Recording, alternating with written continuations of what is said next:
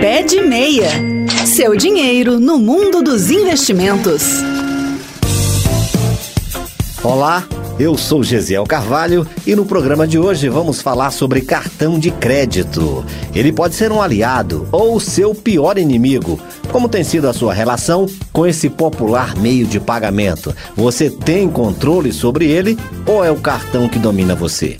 Hoje eu vou dar cinco dicas de como o uso inteligente do cartão de crédito pode te ajudar no seu controle financeiro. E quando eu falo de cartão de crédito, eu estou falando de um que não cobra anuidade. Com tantas opções hoje no mercado, não justifica você ter um cartão em que tem que pagar anuidade para poder usar, né, gente? Pesquise, pesquise que você vai encontrar inúmeros bons cartões que não cobram essa taxa. Vamos lá, primeira dica: defina um limite de gastos. Apesar de ser tentador utilizar todo o limite do cartão disponível, muitas vezes esse comportamento é mais prejudicial do que benéfico. Não são poucas as pessoas que enxergam o cartão de crédito como um complemento da renda e acabam extrapolando os seus gastos. Defina o quanto você pode gastar no cartão e não saia da linha. Lembre-se que além do cartão, ainda existem despesas fixas que você tem que pagar todo mês. O gasto no cartão nunca pode ser a sua principal despesa do mês.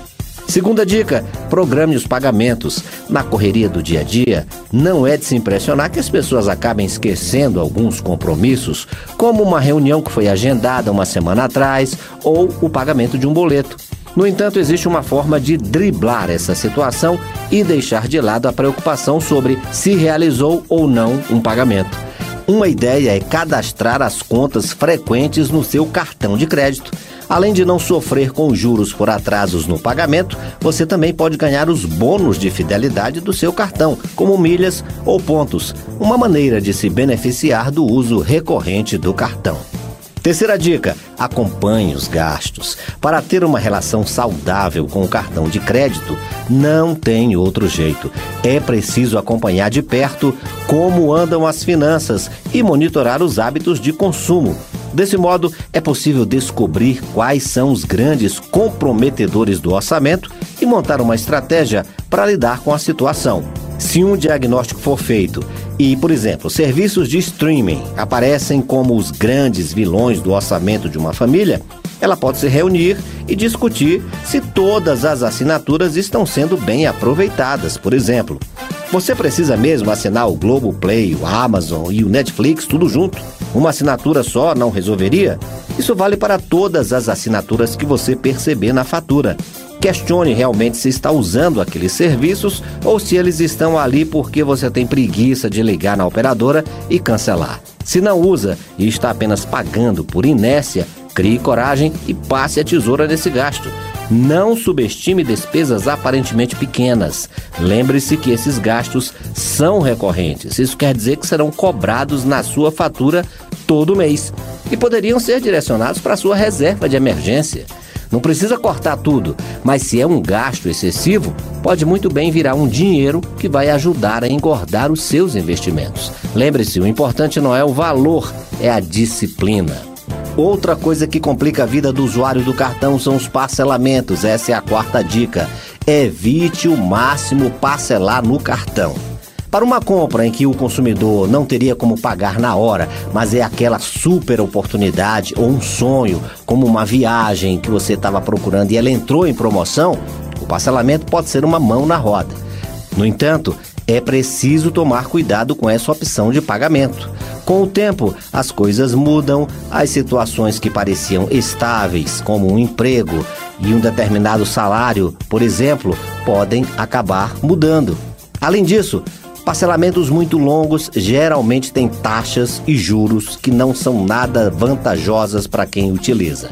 Você sabe, né? Aqui no pé de meia a gente não gosta de pagar juros, a gente gosta de ganhar com juros.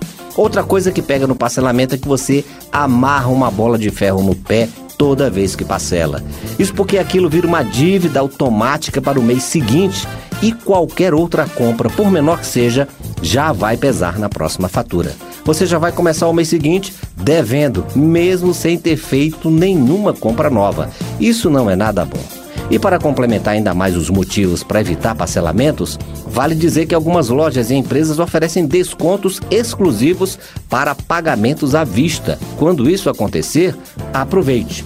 E a quinta e última dica: concentre os gastos para garantir mais vantagens. Quantos cartões você utiliza? Quanto mais cartões, mais difícil fica controlar os seus gastos. Para ter um ótimo controle da vida financeira, além de acompanhar de perto os gastos, é válido concentrá-los em um mesmo lugar. Assim fica muito mais fácil visualizar o fluxo de dinheiro, para onde ele está indo, e não precisar se preocupar com datas de vencimento de múltiplos cartões. A minha dica é que você tenha no máximo dois um de cada bandeira das mais aceitas, um Visa e um Master. Não precisa de mais do que isso. E com vencimentos diferentes, um no começo e outro no fim do mês. Mas cuidado, se você costuma receber seu salário só no fim do mês, por exemplo, cuide de deixar reservado o dinheiro do pagamento do outro cartão, que é no começo do mês. E por fim, na hora de pagar, pague o cartão integralmente. A pior coisa que pode acontecer é ter que rolar a dívida para o mês seguinte. Ela vai se juntar às compras e parcelamentos desse mês e com os altos juros cobrados nessa modalidade, rapidamente pode virar uma bola de neve.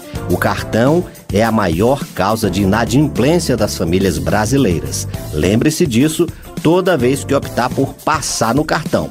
E no crédito ou no débito, tenha sempre consciência na hora de consumir. Por hoje é só, gente. Lembrando que você também pode ouvir o Pé de Meia na página da Rádio Senado na internet, senado.leg.br barra rádio ou em podcast no seu agregador de podcasts preferido. Bons investimentos, olho vivo e até o próximo Pé de Meia. Pé de Meia, o seu programa de finanças pessoais da Rádio Senado.